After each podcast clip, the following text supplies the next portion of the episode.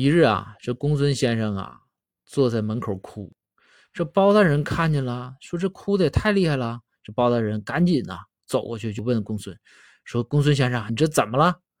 公孙先生说，说有人打我。这个时候包大人马上就急眼了，撸个绑袖就说：“公孙，你跟哥说，谁打你？